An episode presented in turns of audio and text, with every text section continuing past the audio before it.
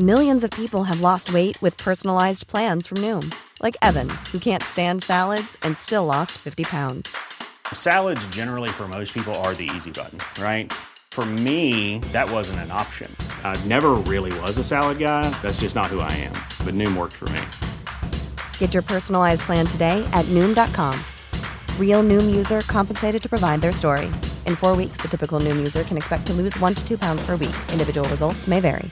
Hiring for your small business? If you're not looking for professionals on LinkedIn, you're looking in the wrong place. That's like looking for your car keys in a fish tank.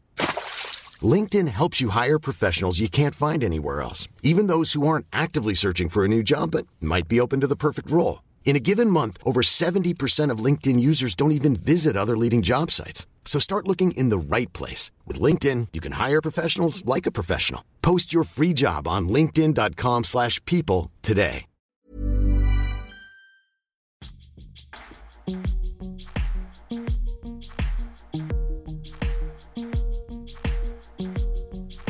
Välkommen till Brottsofferpodden.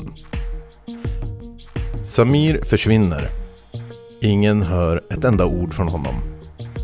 Mamma Sari och systern Sofia får inget bra bemötande från polisen då Samir förekommer i deras brottsregister. Samtidigt så är Samirs barndomsvän väldigt engagerad i familjen och kommer dem närmare än någonsin tidigare. Men är det någonting barndomsvännen vet som han inte berättar?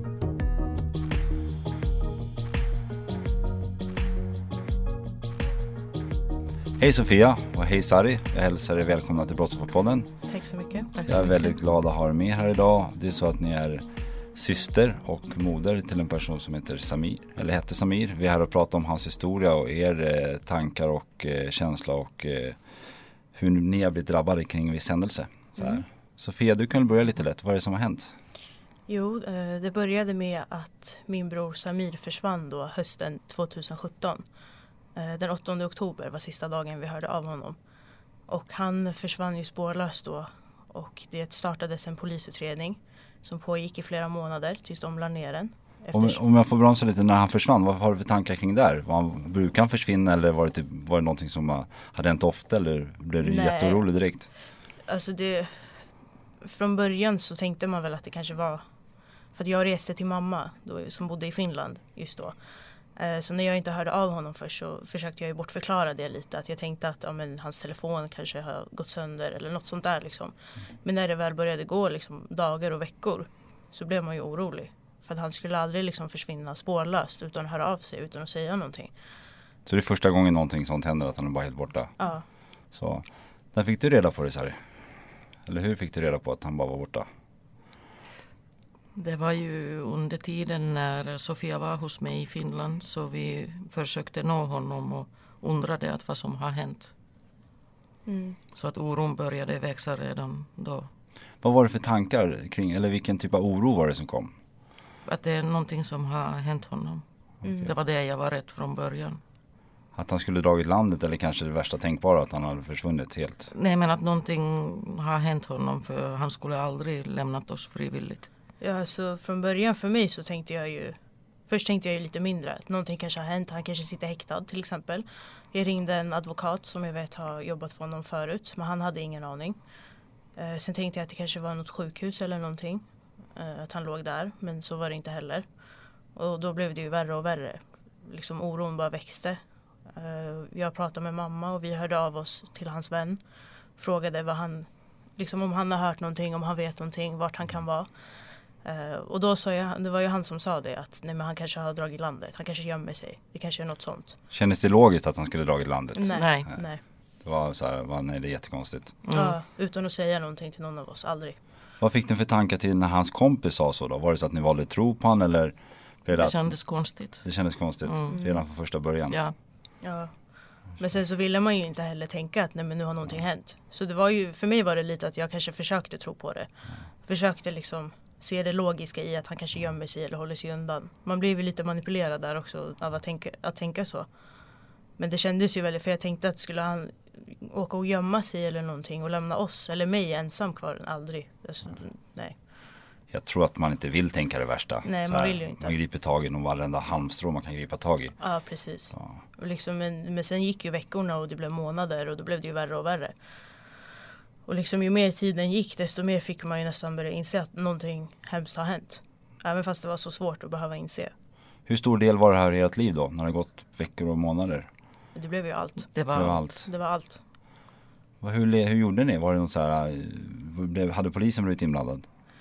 Jo, de blev inblandade. Men tyvärr så blev de inblandade lite senare. Okej. Eftersom att vi då lyssnade på den här vännen då. Som sa att nej men anmäl inte honom för att han gömmer sig. Och när han kommer tillbaka så kommer han bli arg för att ni har anmält honom försvunnen och sådana saker. Okej. men jag gjorde det under november. Ja, november så Mm. anmälde hon honom försvunnen. Och då blev polisen inkopplade.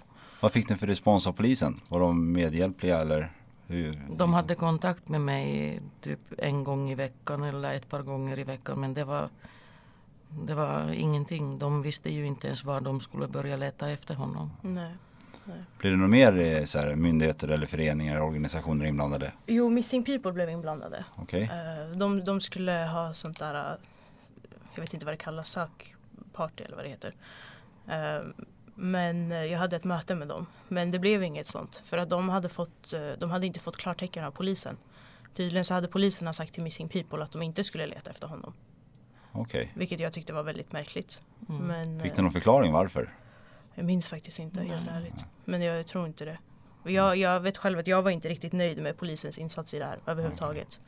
Inte alls. För jag kände redan från början att de, de kommer inte prioritera det här. Just för att det var min bror. För att han, med hans historik, att han har varit kriminell och att han liksom kommer från förorten. Så jag kände, jag uttryckte den oron till polisen också. Vad sa de då till dig?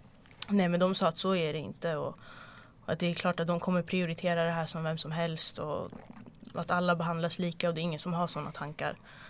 Men jag kände att det, Men det det, har, de, det har de visst. Mm. De, de satte ju upp sådana här bilder att han var så här, saknad person. Eh, och då valde de ju bilder från eh, när han blev häktad. Trots att Ja. jag hade skickat en fin ID-kortbild. Exakt. Så väljer de häktet. Och sen så när de säger det här till Missing People då blir det lite som att det ja, spär på era tankar. Exakt. Det, känd, det kändes ju lite som att de, de sa till Missing People, kanske inte rakt ut men lite så här, ja, men prioritera någon annan istället. Okej. Och jag ifrågasatte ju att de, de valde den där häktesbilden. Och jag frågade vad, vad var poängen med det liksom. Och de bara nej men vi ville ha en bra ansiktsbild. Och det hade jag skickat Ja. innan. Hur är ID-kortsbild inte en bra ansiktsbild liksom? Jo, det är det verkligen. Mm. Den Nej, ska, så vara, den ska var vara duglig att vara på ett legitimation så att den borde vara väldigt Ja. duglig. Precis. Nej så jag kände att det, det, var, det gick inte rätt till där redan från början. Men vad, hur går ni vidare sen? För då, då Missing People gjorde ingen sökning. Polisen typ lägger upp bilder. Vad händer? Så här, hur går det här hela grejen vidare? Nej det hände inte så mycket. Det gjorde inte det. De avslutade sökandet i Stockholm. Ja, de Okej. la ner, eller pausade utredningen Mm, sa de pausade, ja. efter fyra månader eftersom att de inte hade några ledtrådar eller någonting. Hur känner du då Sofia? Ja, så jag blev ju arg och besviken. Jag ifrågasatte ju det.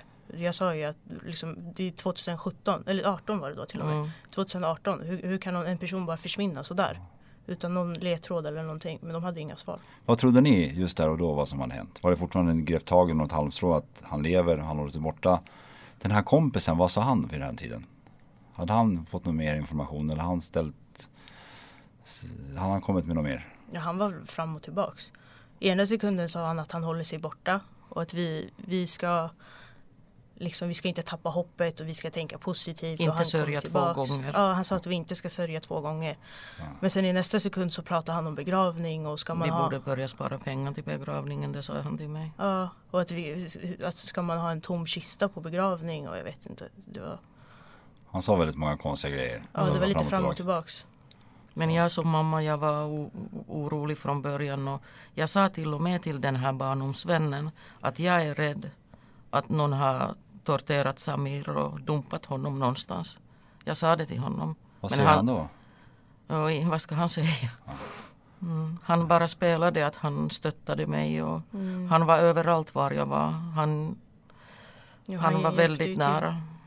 Och det här är en bra vän till Samir? Barndomsvän. Barn- Det är en barndomsvän. Mm. Som har, de har följt varandra hela livet typ. Ja. Ja, vi har ju känt den familjen sedan jag var, hur gammal var jag? Några år. Samir var fem sex. Ja, jag var två år. Ja. Men sen går det ett par månader och vad händer då? Efter Samirs försvinnande.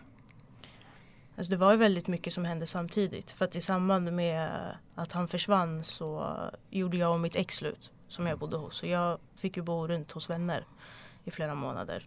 Eh, och jag gick ju i skolan samtidigt. Jag hade sista året i gymnasiet. Så jag kämpade ju på i skolan samtidigt och mamma flyttade hit från Finland. Ehm, och sen så... Att vara nära polisen och... Ja, och mig. Mm, Ja. mm. Nej men sen så i mitten av maj så ringer ju polisen då. Mitten av maj. Mm. Hur lång tid 14 har det gått? Eller hur, hur 17. långt har det gått då sen hans försvinnande enligt er? Alltså, Oktober. Oktober. Så det är typ ett maj. halvår. Ja, över ett halvår var han försvunnen. Och då har du flyttat tillbaka till Sverige också? Vid den här, tid- vid den här tidpunkten? Just Ja. för att vara nära hela den här Mm. situationen. Ja. Så. Ja du bodde ju lite... Eller jag pendlade typ fram och tillbaka. Mm.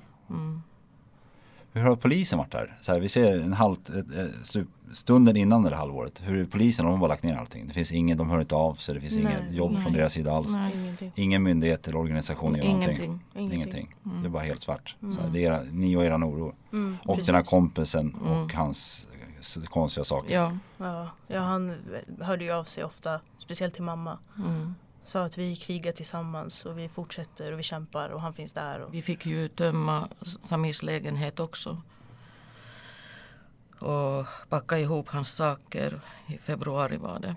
Februari. För att hyresvärden skulle ta tillbaka lägenheten eftersom ingen bodde där. Så då var barndomsvännen med där också och hjälp, hjälpte till att packa ihop hans saker. ja, han och hans bror, äldre bror. Ja.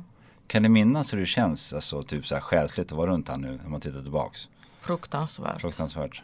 Där. Och, Var Var det barndomsvännen menar du? ja, var det, kände ni på, var det någonting skumt här som kändes kring han?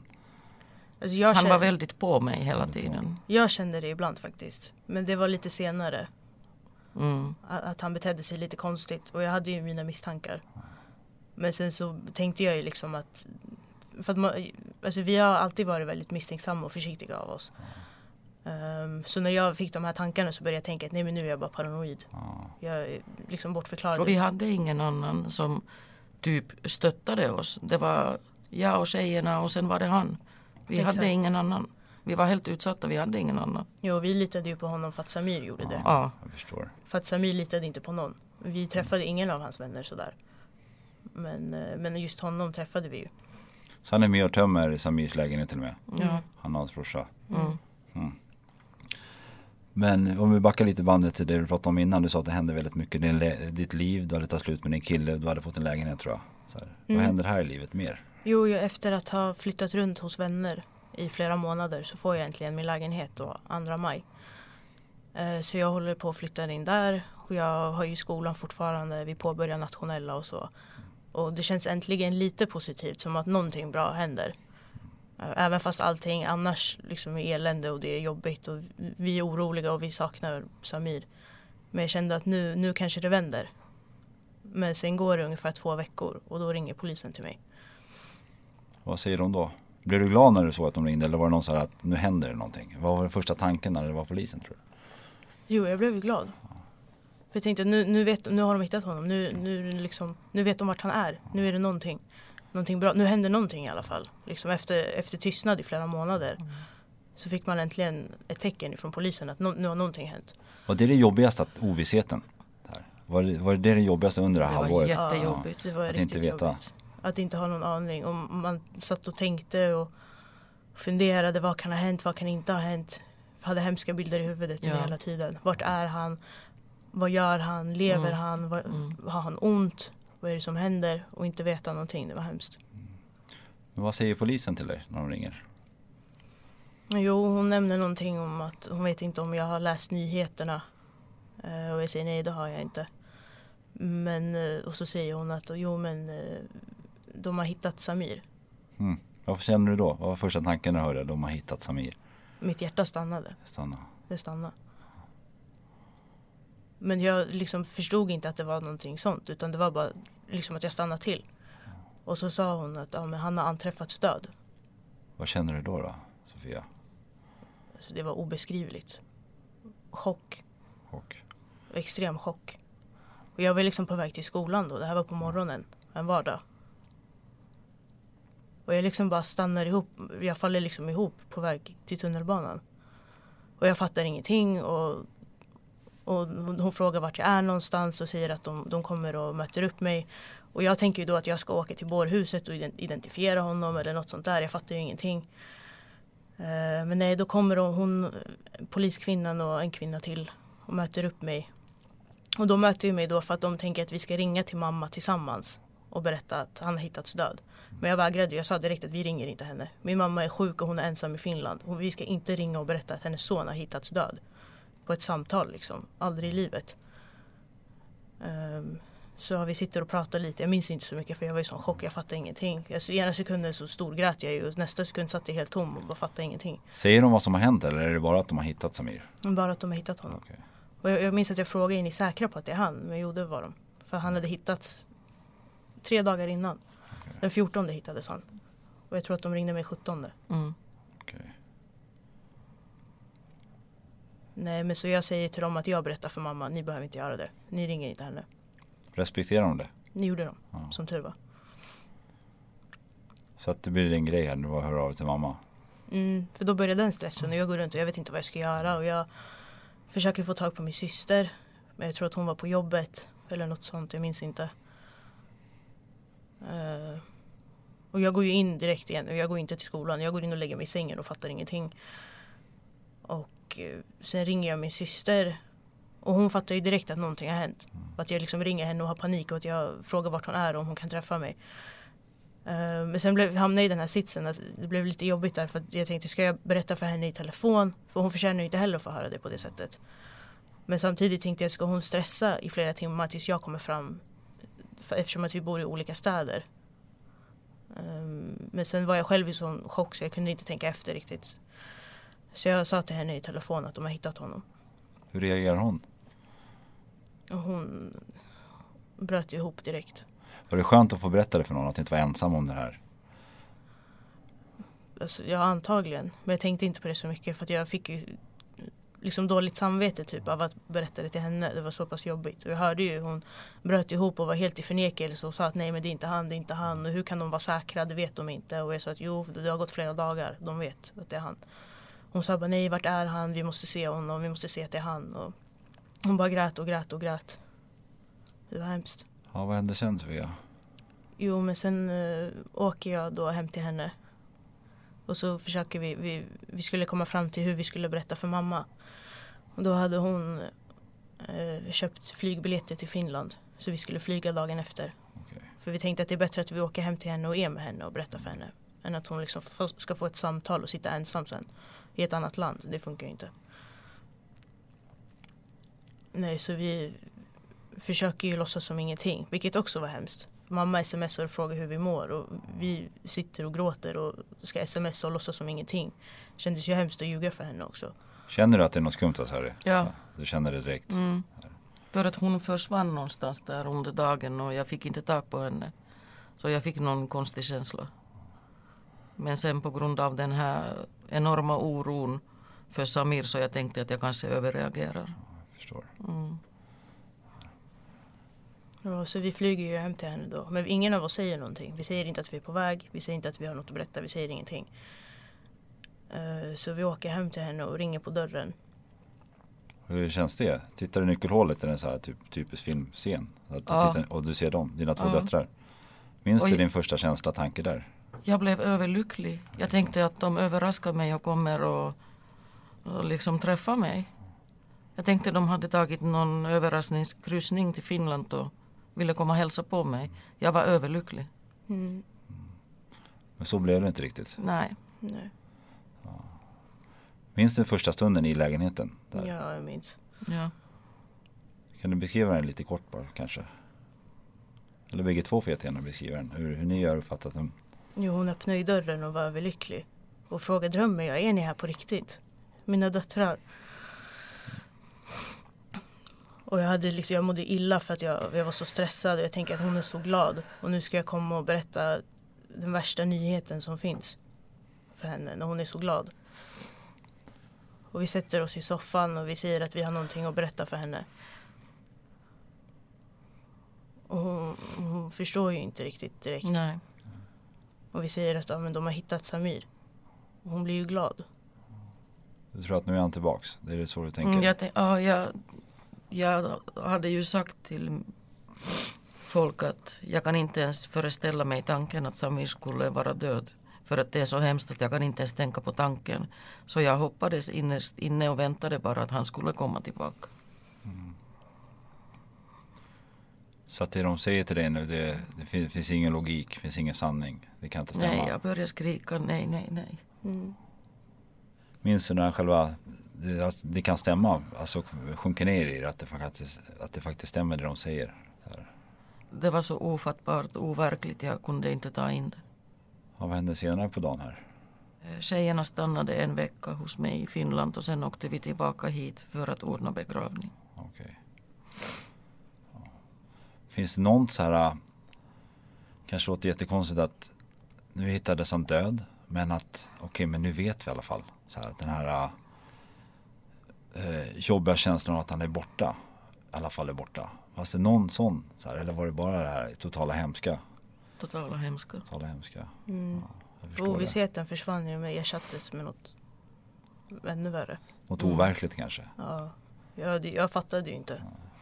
Alltså jag, jag, det tog ju månader innan jag förstod att han faktiskt var död. År nästan faktiskt. Mm. Jag, jag vägrade ju inse Jag sa ju att jag kommer inte tro på det förrän jag får se honom. Där han låg på rättsmedicin. Och jag pratade med polisen och jag sa att jag, vi ska se honom. Vi vill se honom. Och han som ledde utredningen just då. eh, Sa, han försökte liksom, han sa att det är vårat beslut och vi får göra vad vi vill. Men han skulle inte rekommendera att vi går och ser kroppen. Sa han varför? Var det på grund av att någonting speciellt hade hänt och det inte var någon, Det såg så illa ut. det såg så illa ut? Mm. Hur, men ni, vill ni verkligen göra det i alla fall? Mm. Ja. Vad säger de då att ni får göra det?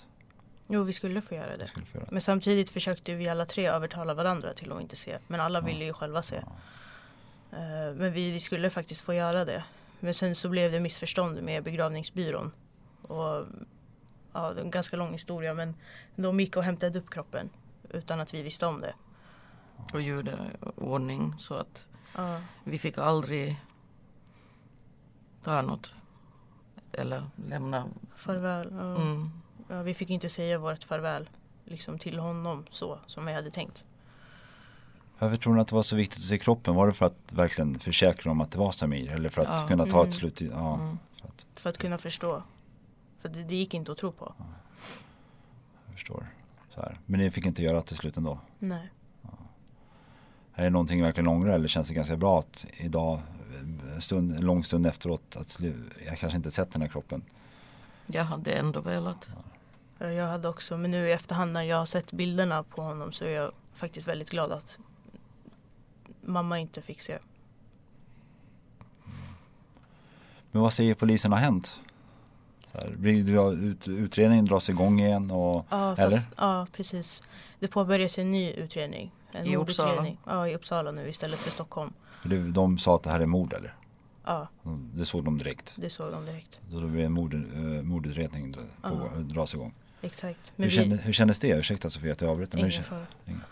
men att, de, att det är ett mord, någon har mördat min eh, son och broder. Så här, hur ställer du till den tanken?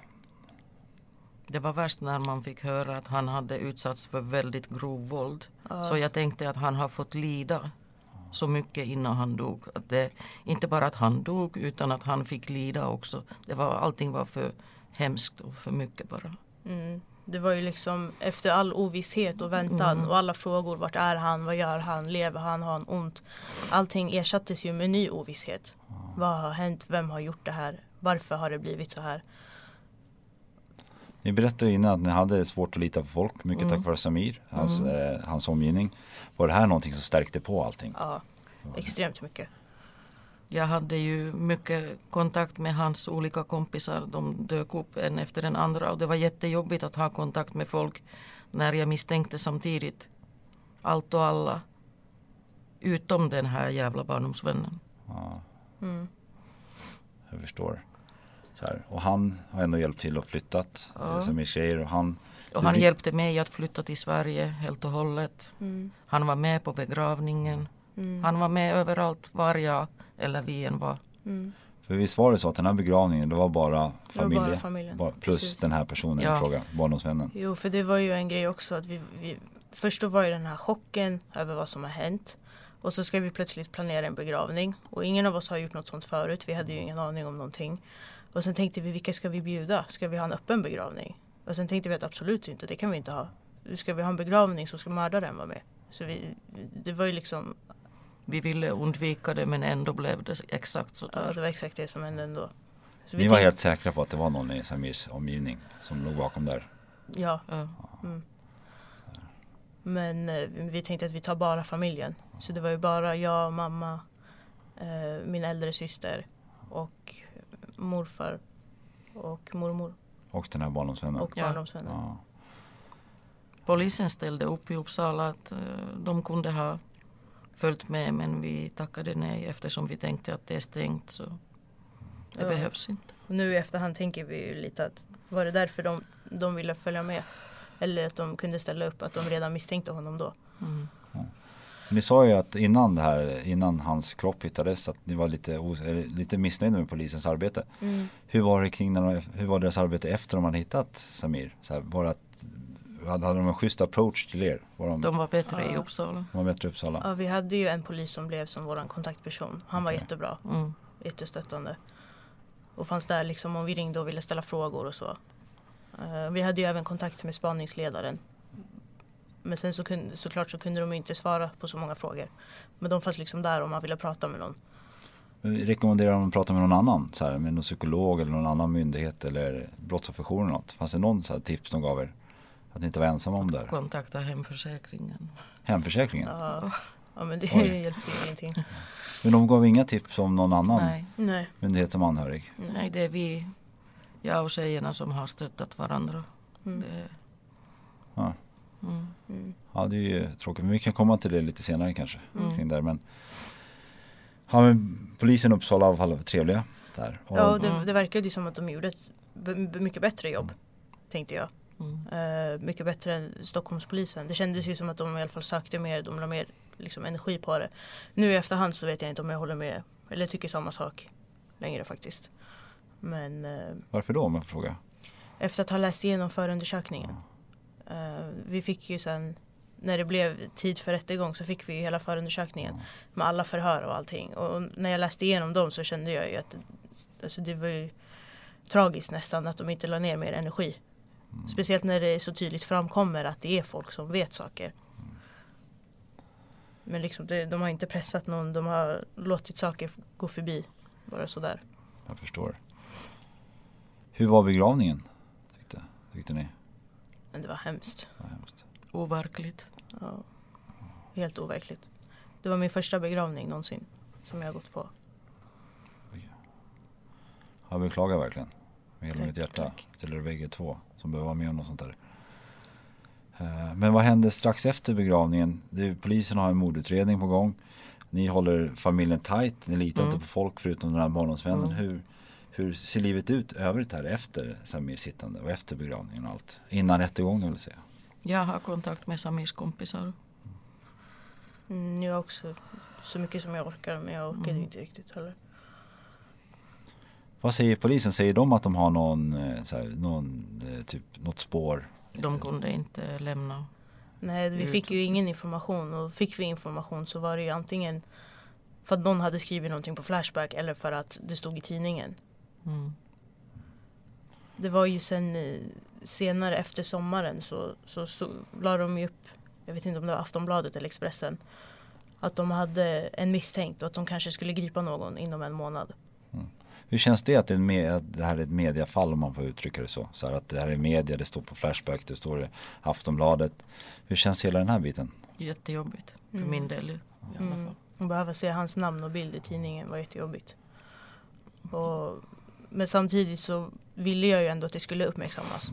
För att någonting har ju blivit fel. Och jag ville inte heller att hans död skulle gå obemärkt förbi. Eh, Men sen var det ju såklart jättejobbigt och så Flashback och massa människor utan ansikten bakom skärmar som sitter och skriver vad som helst. Utan någon respekt överhuvudtaget för att någons liv har blivit taget eller respekt för Mm. att vi är en familj som, som sörjer. Du sa lite tidigare i intervjun att han, han hade ett kriminellt förflutet. Mm. Var det många som sa typ så här att det som man får räkna med. Du sa att många människor skrev på Flashback massa skit. Mm. Var det mycket sånt? Ja, ja man, det märker man ju Hur också. kändes när- det? Ursäkta nu avbryter jag igen. Men hur känns det att höra sådana grejer? Så här, när du är en bror som du älskar och avgudar. Det är frustrerande och det, alltså man, man blir så arg.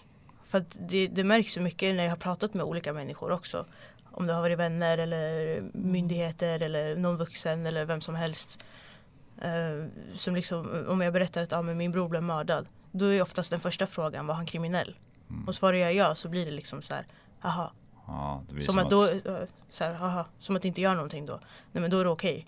Bara för att han har gjort fel i livet. Så liksom, nej men då, då betyder inte hans död lika tidigare. mycket. Mm. Ja exakt. Alltså det är, men jag tror att människor förstår ju oftast inte utanför sin egen verklighet. Så här, kriminell, det är så svart eller vitt. Är man Mm. kriminell så verkar man leva en kriminell grej 24, eh, 24 timmar om dygnet. Och är man Mm. narkoman så har man droger i sig 24 timmar. Så det stämmer Precis. inte. Det är ju det är ju den största lögnen. Så att man är en vanlig människa som har gjort lite dåliga val. Precis. Så Precis. att jag lider med att du får med om sådana grejer. Att du hör det. För han- jag tror verkligen inte Samir var en kriminell. Samir var en person som har gjort dåliga val tidigare. precis. Och han hade ju fått lägenhet lite innan allt det här hände.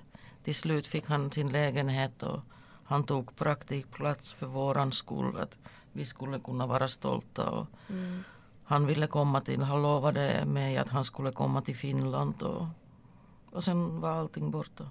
precis. Så han hade precis börjat Ja. ta tag i livet Mm, ordentligt också. mm. Ja, och jag har fått höra av, eh, ja, jag kan inte nämna några namn, men andra myndigheter som har haft kontakt med honom då innan han försvann. Att han verkligen hade planer på det, verkligen. Att han, Mm. att han ville ordna upp sitt liv och vara en bra förebild för mig bland annat. Och han ville att familjen skulle vara stolt över honom. Ja, det var jätteviktigt för honom. Mm. Mm. Ni är en tajt familj va? Vi är Ja. verkligen. Jag märker det. Nej, så det, har- det har varit jättejobbigt. Och liksom absolut, han har gjort fel. Och jag står inte heller bakom alla saker han har gjort. Men alla människor gör ju fel. Vissa fler Och han än ville andra. ju förbättra sig. Ja, han var var, ingen, han var ingen ond människa. Det är det som är grejen. För jag vet så många människor som är lagliga. Som aldrig har gjort något olagligt. Men som är hemska människor. Så det gör ju ont i hjärtat liksom. Och vi sörjer ju honom lika mycket som vem som helst skulle sörja Ja, honom. det är klart. Om inte Och mer. de, och de som kände honom, alla säger att hans hjärta var guld och hela han var guld. Och han var känd som en jättebra person.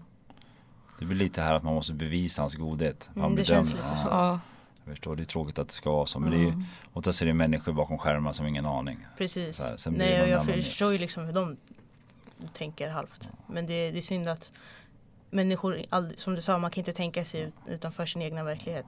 Och många gör ju inte det tyvärr. Nej, jättetråkigt så här. Men om vi ska gå tillbaka till historien så. Mm. Eh, Samir hittades. Hur lång tid tar det innan rättegången är? Väldigt lång tid. Han hittades i maj och rättegången började ett år efter. ja. Efter. Får det några, nu, polisen håller tyst, de säger ingenting som de inte får förstår jag. Liksom. Och Mm. du Aftonbladet har skrivit att de ska kanske hitta någon, gripa någon om en månad typ. Så här. Mm. Börjar ni undra då vem det är? Så här. Mm, Och Den här barndomsvännen, han är fortfarande nära er. ja. ja. Men han börjar bete sig skummare och skummare. Mm. Och det är lite här jag tänker, för att han pratar om att han ska gömma sig. Ja, jag började, det det är då jag började Ja. också tänka att det, och han var så manisk och på mig och det blev eh, konstiga samtal och träffan, träffar och jag vet inte. Det. Ja. Har ni, har, ni, har ni pratat med honom och sagt till er att ni, inte, ni, ni litar inte på eh, Samirs omgivning? Så har ni sagt de här misstankarna till honom? Men han, han, det var lite mer han som sa det till oss. Vi ska Ja. inte lita på någon och vi ska inte prata Och jag med någon. borde och, inte träffa de andra. Och, och han pekar ut folk överallt och Mm. det är den här eller det är säkert den här. Och, och eh, efter begravningen, eller innan begravningen kanske det var. När han var hemma hos mig en Mm. gång. Eh, för att min bror hittades ju i en sjö utanför Uppsala. Mm. Och jag fattade ju direkt att nu är det någon från Uppsala som har gjort det. Och det sa jag ju framför Mm. honom. Och han, han blev lite så här, kolla på mig konstigt och frågade varför tror du det? Och jag sa det, jo för att det är en sjö utanför Uppsala som ingen vet ens existerar. Ingen skulle göra någon, ingen från Stockholm skulle åka till Uppsala till en sjö mitt ute i skogen och lämna honom där aldrig i livet. Folk i Stockholm skjuter varandra på gatorna och liksom lämnar kroppen där. Ingen anstränger sig så här mycket på det här sättet. Så det är någon från Uppsala, det är någon han har känt. Vad säger han då? när han började peka finger, han, han snackade om att nej det är någon från Stockholm. Han eller, blev jättekonstig. han blev jättekonstig.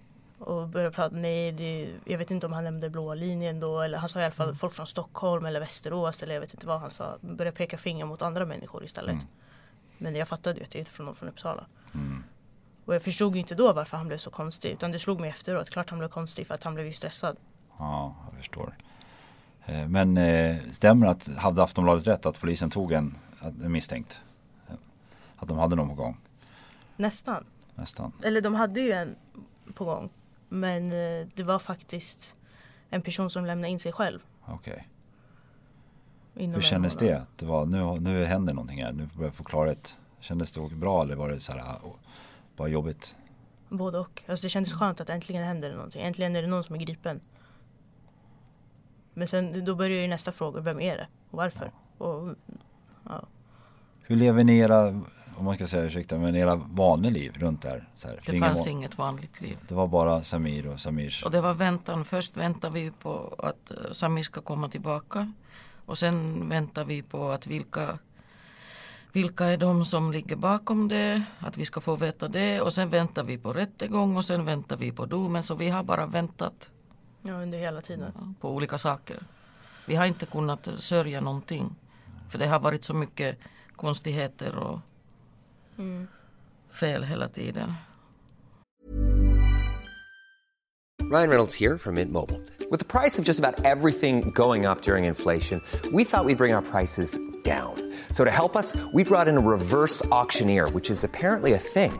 Mint Mobile unlimited premium wireless. Ready to get 30, 30, bit to get 30, bit to get 20, 20, 20, bit to get 20, 20, bit to get 15, 15, 15, 15 just 15 bucks a month. So, Give it a try at mintmobile.com slash switch. $45 upfront for three months plus taxes and fees. Promo rate for new customers for limited time. Unlimited more than 40 gigabytes per month. Slows. Full terms at mintmobile.com. Millions of people have lost weight with personalized plans from Noom, like Evan, who can't stand salads and still lost 50 pounds. salads, generally, for most people, are the easy button, right? For me, that wasn't an option. I never really was a salad guy. That's just not who I am. But Noom worked for me. Get your personalized plan today at Noom.com. Real Noom user compensated to provide their story. In four weeks, the typical Noom user can expect to lose one to two pounds per week. Individual results may vary. Nej, Inget normalt någonstans. precis. Men man försökte ju leva normalt ändå. Jag hade ju skolan, jag slutade ju gå till skolan efter att han hittades. Men jag gick ju på min student och jag sökte jobb och jag jobbade ju, tog varenda jobb jag fick.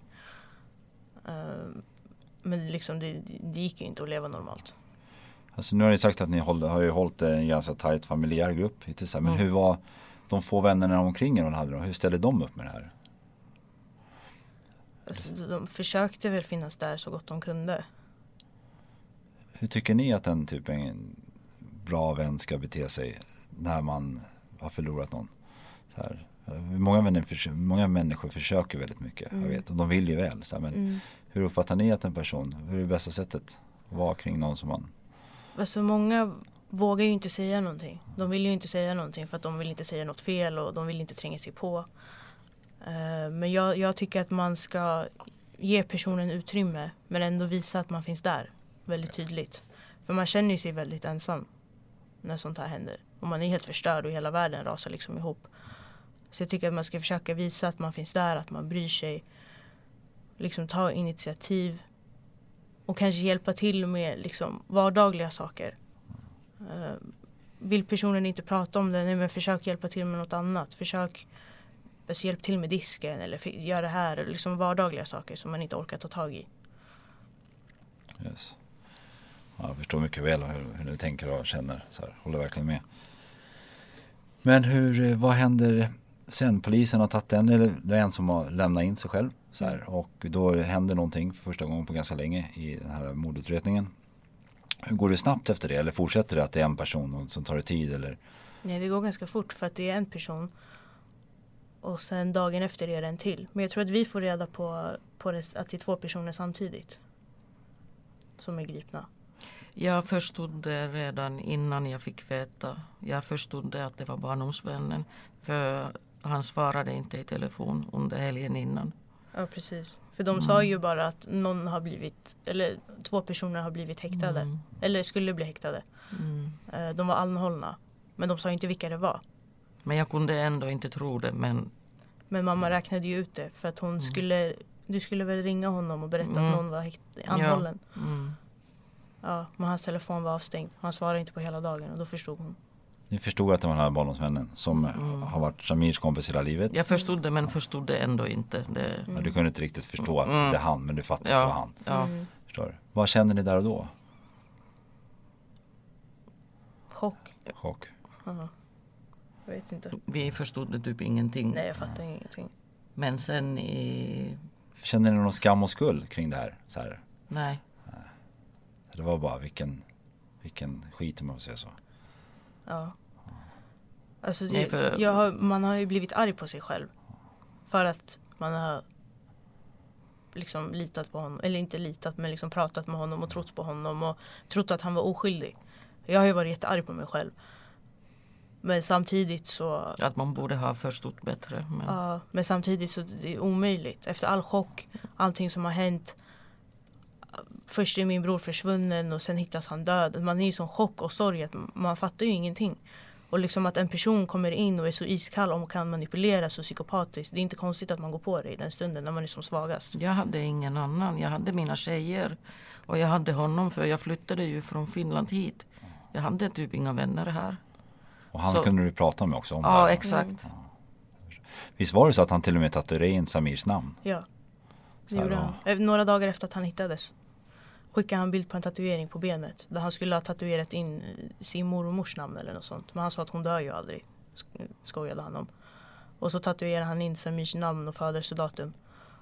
Men inget liksom annat datum. För han sa att vi vet ju inte när han dog. Mm.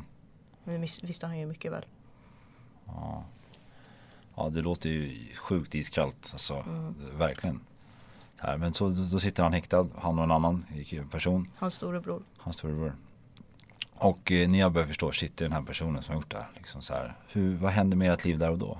Alltså häktesförhandlingen var hemsk. Jag bröt ju ihop efter Ja. det totalt. Ja, vi gick ju på hans. För han blev ju anhållen och så blev det ju en häktningsförhandling.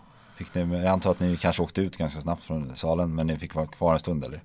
Ja, för först fick vi komma in eh, en stund och höra liksom åklagarens yrkande. Och så fick vi gå ut för att det blev stängda dörrar när bevisningen och sånt lades fram. Mötte ni hans blick?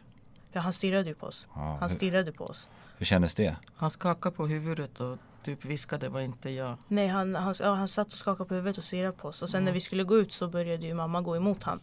Mm. Eh, Så alla poliser kommer ju att dra bort henne därifrån. Och jag går ju precis bakom henne för att få bort henne. Och då hamnar jag precis framför honom.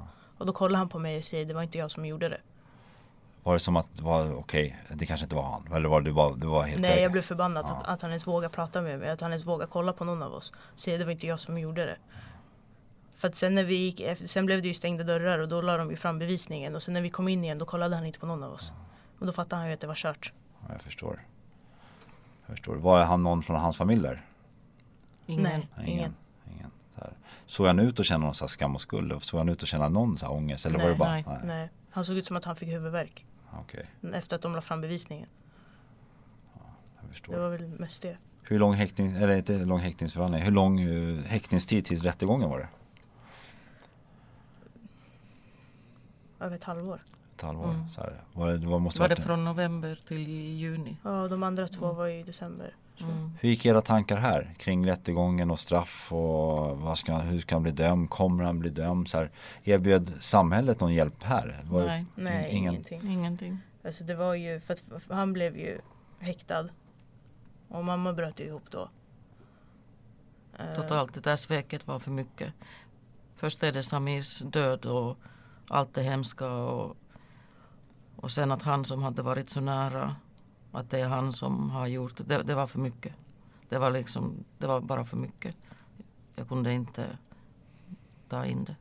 Ja, så att det, hon hamnade ju på sjukhus då. Eh, några dagar efter. Och sen två veckor senare, två veckor senare så var ju eh, en till person gripen. Okej, då är det tre, tre griparna. Ja, hans eh, storebror släpptes. Okej. Eh, han blev anhållen men han, han blev aldrig häktad. Ehm, men sen så ja, blev ju en till person anhållen. Och det visade sig att det var en till barndomsvän. Var det någon som kontaktade er under den här tiden? Någon av dem? Så här, hans storebror Ingen. kom ut eller du skulle försöka göra någon förklaring att det inte är vi, det är inte med han eller? Jo, hans storebror kontaktade ju oss. Ja, Okej. jag var på sjukhuset. Ja, Vad säger han då? Mm. Han ville ju förklara. Ehm, Förklara lillebrorsans beteende eller varför han var häktad? ja, både och. Både och. För han var ju den som hade åkt in Ah, eh, och berättat allting för polisen. Och då i samband med att han berättade vad han visste blev han ju anhållen. Men sen Okej. släppte de honom för att alla misstankar mot honom skrevs ju av. okej. Och orsaken att han gjorde som han gjorde var att han var rädd för sitt eget liv. Ja, för att han och hans barn blev hotade av Okej. hans lillebror. Det var inte för våran skull på det sättet utan det var han var rädd för sitt eget liv. Men hur kändes det att prata med honom? Var det så här var det som okej nu vet vi vad som hänt, nu vet vi att det är han som har gjort det här. Fast vi kunde inte tro på någonting för det var så mycket snack och Ja, för att han, han pratade om att det var barndomsvännen och flera personer till Okej. som hade gjort det och så fi- sa han ju eh, liksom vad han visste men sen visste han inte heller så mycket och det var så förvirrande alltihopa. Så att, ja, jag vet inte. Han ville typ mest prata med för att släcka sitt eget dåliga samvete eller? Sen ville han inte kanske säga allt. Ja, det kändes lite så. Han sa ju att, han, han, att det hade varit så jobbigt för honom att vara med där vid flytten. Och, eller att träffa oss överhuvudtaget när han visste vad som hade hänt men inte sa någonting. Alltså han visste om det här vid flytten redan. Ja, Oj. Och han var hemma hos mig också. Jag hade kontakt med honom också. ja. Han Kom kom, och och hälsade på mig och- hemma och fika med mig och som sin brorsa, barndomsvännen. Mm. Ja. Så det är ju, Gav han någon förklaring på det? Hur han kunde Han var Han vågade inte säga Han någonting. vågade inte. Nej. han ville men han vågade inte. Men han blev helt fri från det här sen. Han, han Ja. blev helt fri. Mm. Ja du ser. Så ja, men hur länge var rättegången sen? Sex dagar. Sex dagar? Var den där varje dag? Mm. Ja, Varje dag. Hur, hur kändes det? tortyr. Tortyr? Mm. Så här, tyckte ni att eh, åklagaren var för snälla? Tyckte ni att advokaterna Ja. var för hårda och tvärtom? Ja, För snälla. för snälla. Det var ju tre personer som blev åtalade. Först blev ju alla tre åtalade för mord. Eh, Men sen så åt, valde åklagaren att åtala en av dem för medhjälp till mord istället. För att hon skulle använda hans berättelse som ett slags vittnesmål mot, mot de två andra. Eh, och det tyckte jag ändå var helt fel för att jag tycker att alla tre borde åtalas för mord. Jag förstår. Det var en stor soppa bara den här hela rättegången. Ja, Ja, Ja, så var- sex dagar. Alltså, och eh, får, får ni någon sån här känsla vart det, här, vart, vart det kommer gå liksom? Vem Nej, är den verkliga skyldiga? för alla bara ljög så vi fortfarande vi vet inte ja riktigt. alltihop. Alltså, de hade ju inga riktiga bevis utan det var deras berättelser mot varandra. Alla tre erkänner ju att de har varit på plats men ingen säger att de har gjort någonting. Utan alla pekar finger mot varandra. Första personen skyller på andra, andra skyller på tredje och tredje skyller på andra också. Så det, ja. Hur kändes det att sitta i rättegången och höra så att folk sa sådär om er bror och sons, eh, alltså hans bortgång? Och tre Det personer värsta sitter och vad jag har ljuger. varit med om. Ja, det värsta jag har gjort i hela mitt liv att Mm. sitta där inne. Nu efteråt, är ni glada att ni var med på rättegången eller ångrar ni det? Nej, jag är glad att jag var med. Jo, Även för fast, Samirs man, skull, ja, självklart. även fast man har blivit så skadad av det. Men, men för hans skull, absolut. Alltså nu låter inte han som en väldigt sund person, så här, men barndomsvännen. Men skulle ni vara rädda för honom i framtiden? Så här, så här, finns det någon rädsla att eh, ha kring den här personen? Så här, med tanke på så nära han har varit er. Är det någonting ni har tänkt på? Alltså man vet ju aldrig vad han kan få. Om han kan göra så här kan han göra vad som helst. Mm. Men jag är inte rädd för honom. Jag är mer rädd för det här samhället helt ärligt. Ja, Faktiskt. fattar. Men jag tänkte på, hur, ble, hur blev det sen efter rättegången? Nu kommer vi missa det för att ställa den frågan. Men hur blev det? Blev, han blev, var det barndomsvännen som är dömd eller blev alla tre dömda för mord? Eller hur var det? Nej, barndomsvännen blev dömd för mord Okej. och fick 16 år. 16 år, hur känns det 16 år? Så här, Samir är borta för alltid och den här personen får 16 år. Känns det som Livstid Ja, det, Livstid. det, det, borde känns, det blivit. ja, det känns som ingenting. Nej. Hela liksom, domen känns som, som en örfil från rättssystemet. Han får 16 år och så ska han sitta två tredjedelar av det. Och minus tiden han satt häktad. Och så nästa person får två år och åtta månader. Ja, då blev inte han dömd för mord antar jag. Nej. Nej. Och tredje personen fick bara ett år. Oj, Och är ute redan. Ja. I samma stad. har han hört av sig till er? Nej. Nej, ingen. någonting? Ingen av dem. Ja. Nej, det, det, är alltså, ja, det var som en örfil. Eller som att bli sparkad i magen av hela rättssystemet. Hur vet ni, eller säger, hur vet ni, men hur kommer det sig att de bara fick två och ett halvt typ och ett var det Då fick den här barndomsvännen, han som var nära er mest, han, han fick allt. Ja, Mm. han fick det. Men det kändes lite som att de visste inte vem de skulle döma men de var tvungna att skylla på någon så valde de honom. Just för att han har varit nära oss och vi vittnar ju mot honom. Det var lite så det kändes. Jag förstår att det här är bara leka med spekulationer men vad tror ni? Så här, om man bara får fråga. Alla att- tre var med på det. Alla var med. Alla var med på Det det. var väl planerat. Ja, och alla, alla alla tre tre, var med var på med det. på det. Och en av dem, han som också var barndomsvän. Eh, han som fick två år och åtta månader. Han, han har ju sagt att han inte visste att det var så lätt att mörda någon och att han skulle kunna göra det igen. Och han släpps ut ändå. Han kommer ut i februari och då är det en till som bor i samma stad. Ja. Och går fri där. Har mördat min son och Ja. kanske sitter på samma tåget med honom någon gång senare. Han köpte repet, de blindar runt kroppen dagen innan med sitt bankkort. Men han släpps ändå. Ja. Ja det låter jätte, alltså nu är inte jag någon nämndesman eller Nej. domare så jag har ingen aning om någonting men det låter jätteskevt. Ja. I, I överklagan, det gick ju till hovrätten sen. Då var det ju två av fem personer som ville döma honom också för mord. Okej. Och det känns ju helt sjukt att på grund av en person i rätten som ansåg att han var oskyldig så går han fri. Annars skulle han ha suttit lika länge som den andra barndomsvännen. Okej. Och sen gick han och den andra, de gick ut från hovrätten som fria Mm. genom samma dörr som vi. Och Ja, de, den andra hade med hans familj hade jättetaskig attityd mot oss. Och ingen som ber om förlåtelse eller Nej, beklagar sorgen eller någonting. Bara respektlöst och taskig attityd mot oss som sörjer. ja, Mm. Jag beklagar verkligen att du får vara med om det här. Tack. Så jag, anser, jag anser att det finns ingen rättvisa har skippats här. Nej, Nej, Inte- absolut inte inte. alls. nej. Ingenstans. En annan fråga, så här, nu har vi ändå kommit till efterrättegången och, och de har blivit dömda för det de har gjort mot Samir. Så här, tror ni att det skulle gå att förlåta? Aldrig. aldrig. Aldrig. Och det är ingen som ens har försökt be om ursäkt heller. Nej, Och liksom ingen har gjort rätt för sig. Ingen har berättat sanningen. nej. Ingen har, så absolut inte. Har ni, alltså min erfarenhet av förlåta ibland det är också att man behöver förlåta sig själv så här, för vissa Mm. saker för att bli fri. Inte kanske personer. Har ni på något sätt, det låter ni har inget att förlåta er själva för. Så här, men finns det Jag någonting när ni känner att ni behöver för att bli fri från det här? Ni inte låter de här personerna äga plats i ert huvud. Kommer det gå tror ni? Nej, alltså det, i, i mitt fall tror jag inte. För det, jag har så svårt att acceptera vad som har hänt redan. Jag har så svårt att acceptera att han är död. Jag har, jag har svårt att acceptera alltihop. Så att, att kunna acceptera och förlåta, det, det känns omöjligt för mig. Och jag får inte ihop det att min son som jag födde, att de tänker att de har rätt att ta hans liv. Det är det liksom jag, Mm. att vilka är de att bestämma att han ska inte få leva? Det, Det, det, det är hemskt. Och sättet de gjorde det på, att gå tre personer mot en, alltså det, det är inte lura rätt. honom på platsen och hoppa på honom och batongerna går sönder för att de slår honom så hårt. Och jag skulle vilja ändå veta liksom hur det, sanningen om det. Det, jag, det skulle jag vilja veta. Men eh, förlåta, det, det går inte förlåta när någon tar mitt barns liv. Det, det går inte. Nej, och de har ju, de, de tog hans liv men de har ju förstört hela familjen. Allas våra liv är ju förstörda. Och vad, vilken typ av sanning vill höra? Sanningen som det som har hänt? Eller sanningen varför man har hänt. gjort det? Så Nej, vad, vad, vem som gjorde vad och Vad som har hänt. vad som har hänt. Det känns, det, känns det att det är viktigt bara för något sätt?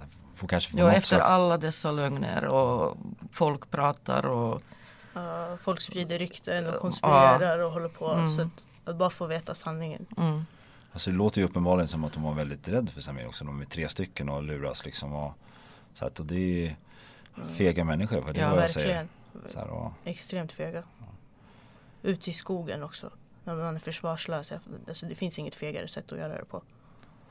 alltså, om vi Vi skulle kunna prata jättemycket om just den här biten så här, och det jag tycker det är jättehemskt verkligen. Och jättetråkigt och det är trist att ni troligtvis, troligt, troligtvis aldrig, vad vet jag, men kommer få rätt svar. Eller de svaren ni verkligen önskar och får. Så här. Men om vi skulle leka med tanken att, att jag som sitter mitt, jag sitter mitt emot er, skulle vara den här barndomsvännen. Vad skulle ni vilja säga till mig då? Så här, om ni fick säga, prata fritt. Eller om jag var alla tre, säger att jag var alla tre personer. Så här, som, för ni, ni säger att alla tre är lika skyldiga till det här ju. Mm. Så här, vad skulle ni vilja säga till den här, ja, den här, ja, de här personerna? Ni hade dem framför er, så här, bara prata fritt. Det går inte ens att komma fram till vad man Varför? Hur kunde ni? vet inte. Det är så mycket att säga. Så det, är, det är svårt att föreställa sig att bara kunna ha en lugn konversation med dem. Men ja, jag vet inte. Det finns så mycket att säga. Skulle ni vilja hamna där? Att ni satt framför dem och får, får prata av er? Och de bara håller tyst och lyssnar? Ja, faktiskt. Mm. Faktiskt. Det finns mycket att säga. Har deras föräldrar någonting? Här? De är ju, antar att de var rätt unga också, precis som Samir. Men Deras föräldrar har de hört av sig någonting? Nej, Nej. Ingenting? ingen. Nej, ingen de- som de- beklagar sorg. De Ingenting. skyddar ju sina egna allihopa. Alltså alla har ju extremt dålig attityd. Ja. Så att vi är inte värda någonting. Samis liv var inte värt någonting. Så känns det för oss. Ja, jag förstår. Men det är enligt dem. Alltså Det de, är det är de, exakt. ja, så här, för mig är han värd jättemycket. För er är han värd allt. Liksom. Så här, det ska jag inte Mm. glömma. Så här. Så här, och, Men Jag hoppas bara att hans sista ord ekar i deras huvuden för evigt. Och att det förföljer dem. Det hoppas jag verkligen. Allihopa, varenda en av dem. Alla tre och varenda människa som pratar om honom. Som konspirerar och sprider rykten och pratar och som att det är underhållning. mm. Jag hoppas att det liksom, ja, det förföljer dem. Alltså jag har ju frågat ett par gånger om samhället har ställt upp med hjälp. Om ni har fått er, någon erbjudande om någon myndighet eller organisation. Ingenting.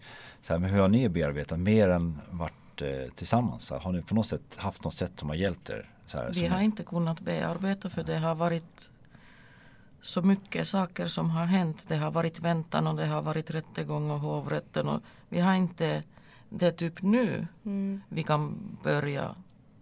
Mm. Jo, vi har ju, alltså vi har ju sökt hjälp själva. Hur har ni sökt, vilken typ av hjälp har ni sökt då? via vården. Alltså jag, har, ju- jag har ju själv varit inlagd. Eh, jag blev ju inlagd sist när det var årsdagen för hans död. Ah, okej.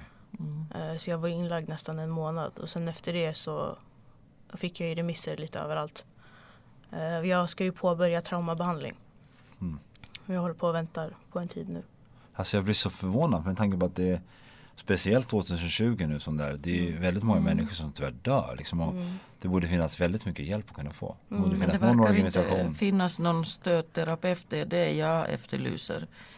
För att om man hamnar eh, på sjukhuset då är det liksom Jo man får prata där men det är ingen som har den här kunskapen om sorgen. Nej. Alltså det är ju, Specifikt om Nej. sorgen. alltså tyvärr så är det ingen som kommer fram till en och säger att ah, men jag vet att du har gått igenom det här, kan jag hjälpa dig? Utan man måste ju söka den hjälpen själv och det är väldigt svårt när man inte vet vart man ska vända sig. Jag tycker, att inte, jag tycker det är lite konstigt att inte polisen på något sätt, för de är ändå navet i det här. Blir ju alltid, oavsett vilket fall så är oftast polisen navet eller ambulanser så här. Så de borde, jag, har- jag har intervjuat brottsofferjouren förut. De var ju med här på grund av att de ville alltså, belysa att de även hjälper folk som är anhöriga till folk som har mördat. Nu har jag som blivit mördad. Så att, eh, Men att de hjälper till och med anhöriga till folk som har utsatt folk. Till. Så att, men tydligen så är det någonting som går fel när inte den hjälpen når fram till folk som behöver det. Ja precis. Nej jag visste ju inte ens att de existerade förut. Alltså, det är väl mest nu efter mitt, för jag har ju startat ett Instagramkonto. Det är liksom uppmärksamma vad som har hänt och så. Eh, det är ju mest nu, det var ju så jag hittade dem. Jag visste inte ens att de fanns. Mm. Jag har ju träffat en kvinna en gång. eh, Från brottsofferjouren. Okej. För det, de gör ju ideellt, det är ju människor som gör det oftast gör på fritiden. Så Mm. när de väl finns där har jag hört att de betyder väldigt mycket för folk. Hur, hur, var din erfarenhet? Jo, alltså det var bra. Men det var mest att jag hade lite frågor angående eh, liksom hur de jobbar och vad de gör. Och sen finns det ju den här eh, skadeersättningen. Okej. Så jag undrade lite hur det fungerade. Så att vi, vi pratade bara snabbt och sen var det inte så mycket mer än så. Men du fick den hjälpen du kände du behövde där? I alla Ja. fall de frågorna. Ja det är bra det i alla fall. Mm.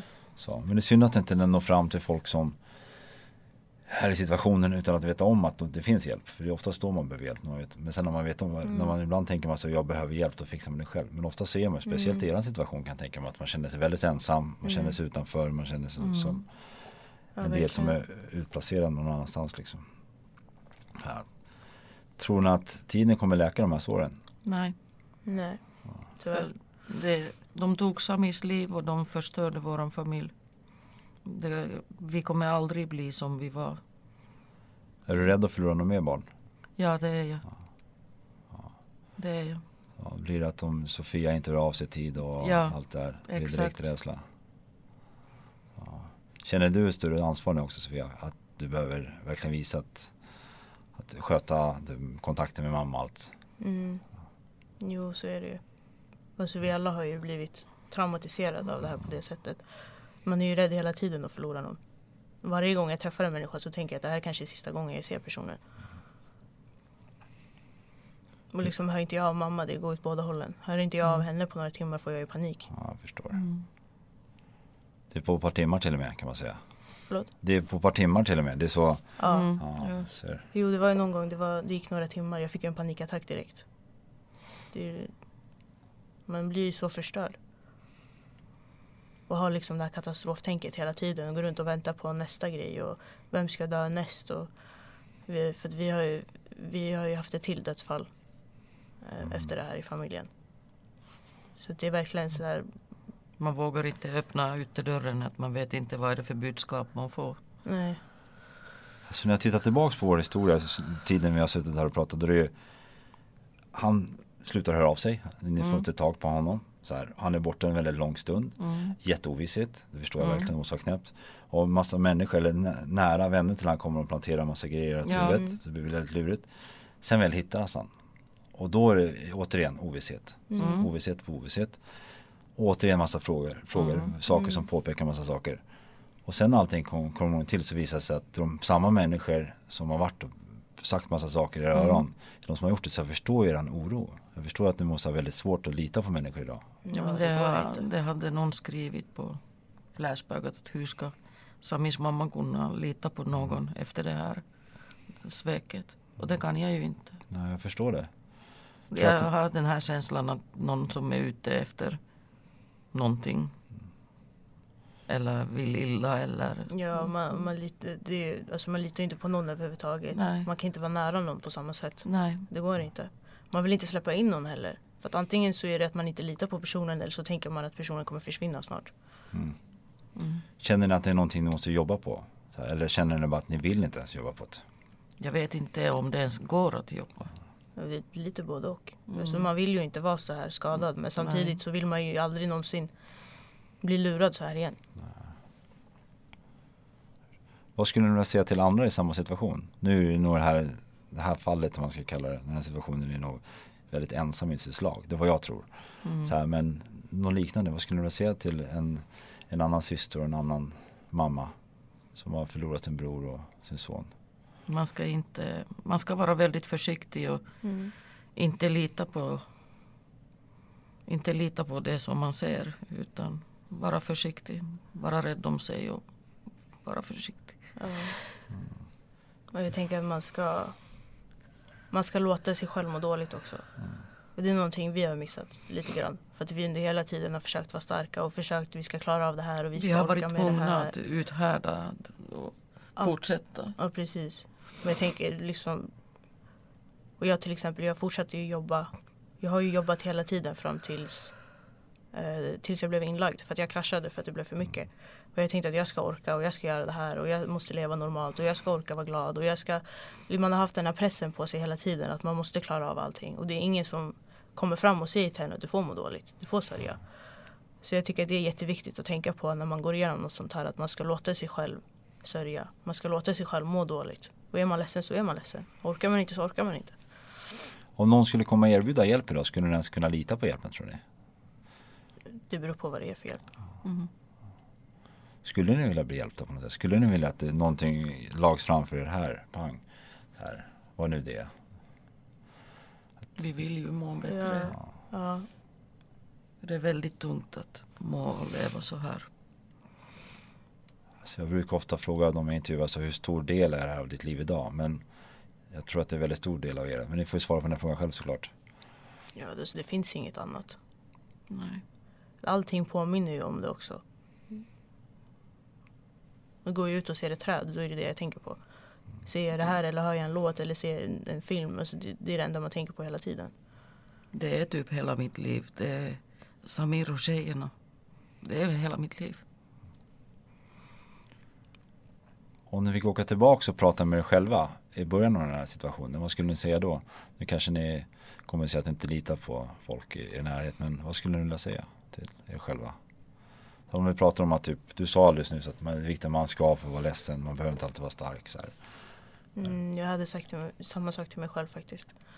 Jag behöver, att, man, att jag inte behöver fungera. Jag behöver inte försöka vara normal och prata med mina vänner som att ingenting har hänt eller låtsas eller vara glad eller orka gå till jobbet. Så jag skulle säga till mig själv att jag måste låta mig själv få må dåligt också. Faktiskt.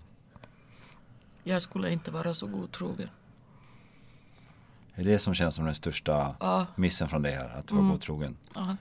Känns det som att du har svikit Samir på något sätt? Eller är, det, det att du känns som att du blivit lurad av människor? Mm, jag borde ha fattat bättre. Och lyssnat på mitt inre när jag fick de här konstiga känslorna och tankarna. Men eftersom man var så chockad så man vågade inte tro på sina egna känslor eller tankar. Jag kan ju bara tala för mig själv. Men jag hade ju garanterat litat på den här personen också. Jag tror de flesta hade litat, litat på den här personen. Det är inte du som har gjort något fel. Det är han som är en sjuk, väldigt sjuk människa. Så här. Men det är att liksom fika och krama sin sons mördare. Det, det, det är sinnessjukt. Men du visste inte om det då? Nej. Här, ja, Och jag förstår inte hur hur han kunde. Han behövde inte komma så nära mig. Han behövde inte det. Men han var så nära på mig. varför tror du att han ville vara så nära dig? Tror du det handlar om att han hade någon så dåligt samvete och han ville motbevisa sin skuld eller tror du bara att han, var, han är så jag sjuk? tror att det var bara det att han ville inte se skyldig ut. Men sen i förhöret hade han pratat om mig att Samis mamma är den snällaste. Så jag förstår inte riktigt. Jag, jag förstår ingenting längre. Du önskar att du kunde få prata med honom så, han först, så, kunde, så du kunde förstå. En, en diskussion utan lögner. Mm, exakt. Jag förstår. Men det är, det är nog svårt att lita på honom oavsett kanske. Ja. Om du fick prata med Samir idag igen, så här, så här, vad skulle du vilja säga till honom då? Så här, tre meningar typ. Mening. Det är så mycket vad man skulle vilja. Han vet att han var älskad men jag skulle ändå säga hur mycket jag älskar honom. Sofia, vet du någonting du skulle säga till honom? Jag hade bett om ursäkt faktiskt. Bett om ursäkt. Men för min egna del för att jag var som jag var. Eller för mina fel. Och jag hade sagt till honom att att han är allt för mig också. Och att jag älskar honom jättemycket. Vad tror du att han hade sagt till dig om du hade bett honom om ursäkt? Han hade sagt till mig att bete sig. Ja, glad jag blev att få skratta lite. Ja. Nej, men jag, hade, jag hade sagt att, jag, att han inte behöver anstränga sig mer. För att jag är redan så stolt över honom. Det var det jag alltid ville, att vi ska vara stolta. Är ni stolt över honom? Det är klart, det finns ingen som har större hjärta. Det. Och som verkligen liksom prioriterade familjen. Det, och tog hand om oss. Ja, jag hade sagt att jag är stolt. Jag är Jag med, stoltast. stolt. Hur ser ni på framtiden? Er egna framtid? Det är lite svårt att se nu. Jag Faktiskt. förstår det. Ja, alltså man, man ser inte riktigt någonting. Utan det är mer att man får ta en dag i taget. Ibland en timme i taget. Försöka bara överleva allting. Jag förstår det. Alltså, jag, jag är fortfarande lite intresserad av det här med samhällets hjälp. Vad tror ni är den största bristen som samhället har haft här? Alltså myndigheter, organisationer och föreningar. Så här. Vad är den största bristen som har funnits där? Att vi som anhöriga blir bortglömda. Ja. Faktiskt. Mm. Att man blir bortglömd och man förväntas klara sig av, alltså klara av Ensam. allting. Mm. Ensam. Så Alltså, Det som- behövs bättre stödinstanser. Ja, faktiskt. Och någon som förklarar att man behöver inte fungera som en människa. Man behöver inte göra allt det här utan man kan få hjälp. Det, det hade hjälpt oss ganska mycket faktiskt. Och veta att det finns stöd att få. Ja. Är det någon som lyssnar på det här som sitter på en sån eh, organisation eller förening så hör gärna av er till oss på podden så kanske vi kan få till en intervju mer. Så att folk får reda på att ni finns. Så, Mm, verkligen. så ni behövs. Vi har pratat om det väldigt mycket. Vi har ju tänkt att alltså, vi själva i framtiden skulle vilja starta något sånt. Det låter som en jättebra grej. Mm. Det har vi funderat. I Samirs minne, ett namn. Exakt. Mm, ja. precis. Jag tycker ni bägge är väldigt fascinerande och väldigt starka och väldigt glada att ni är här. Så här jag har ju själv förlorat en nära ganska nyligen så jag har ju själv suttit här med tårar under inspelningen. Och jag kan bara säga kärlek till er verkligen med hela mitt hjärta. Så här, jag hoppas att ni bägge kommer finna någon slags ro så här, och eh, inte tänker på det här och, och med massa stress i hjärnan. Så här. För det, det är ju vi som, som skadas av det mest. Så här. Att på något sätt tänka på det här kanske finner någon kärlek till Samir som jag vet att ni gör. Vi försöker minnas de roliga och goda minnen. Och Han var verkligen bästa son. Min bästa storebror. Han är nog där uppe och tittar ner och är stolt över er. Jag är nästan säker på. Ja. Jag tackar så jättemycket. Tack för så ni var mycket med. för att vi fick vara med. Tack.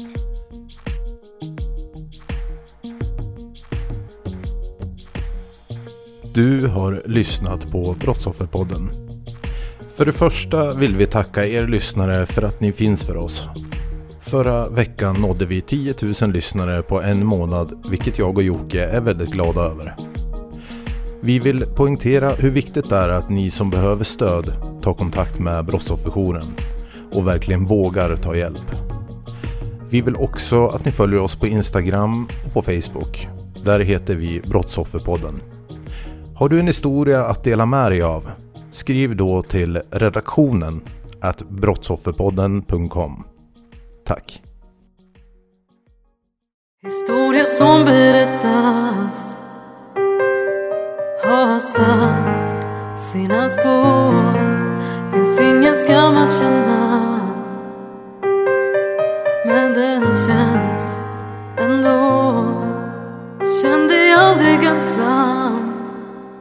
Med minnen du bär på. Det är inte din skuld att bära. Jag hoppas du förstår,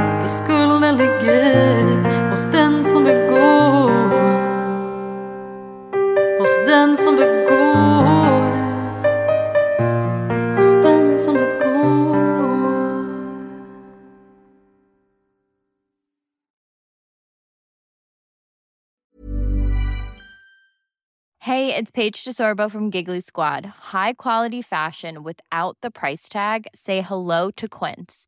I'm snagging high-end essentials like cozy cashmere sweaters, sleek leather jackets, fine jewelry, and so much more. With Quince being 50 to 80% less than similar brands. And they partner with factories that prioritize safe, ethical, and responsible manufacturing. I love that. Luxury quality within reach. Go to quince.com slash style to get free shipping and 365 day returns on your next order. Quince.com slash style. Imagine the softest sheets you've ever felt. Now imagine them getting even softer over time. That's what you'll feel with Bowl and Branch's organic cotton sheets. In a recent customer survey, 96% replied that Bowl and Branch sheets get softer with every wash. Start getting your best night's sleep in these sheets that get softer and softer for years to come. Try their sheets with a 30-night guarantee. Plus, get 15% off your first order at bowlandbranch.com. Code BUTTERY. Exclusions apply. See site for details.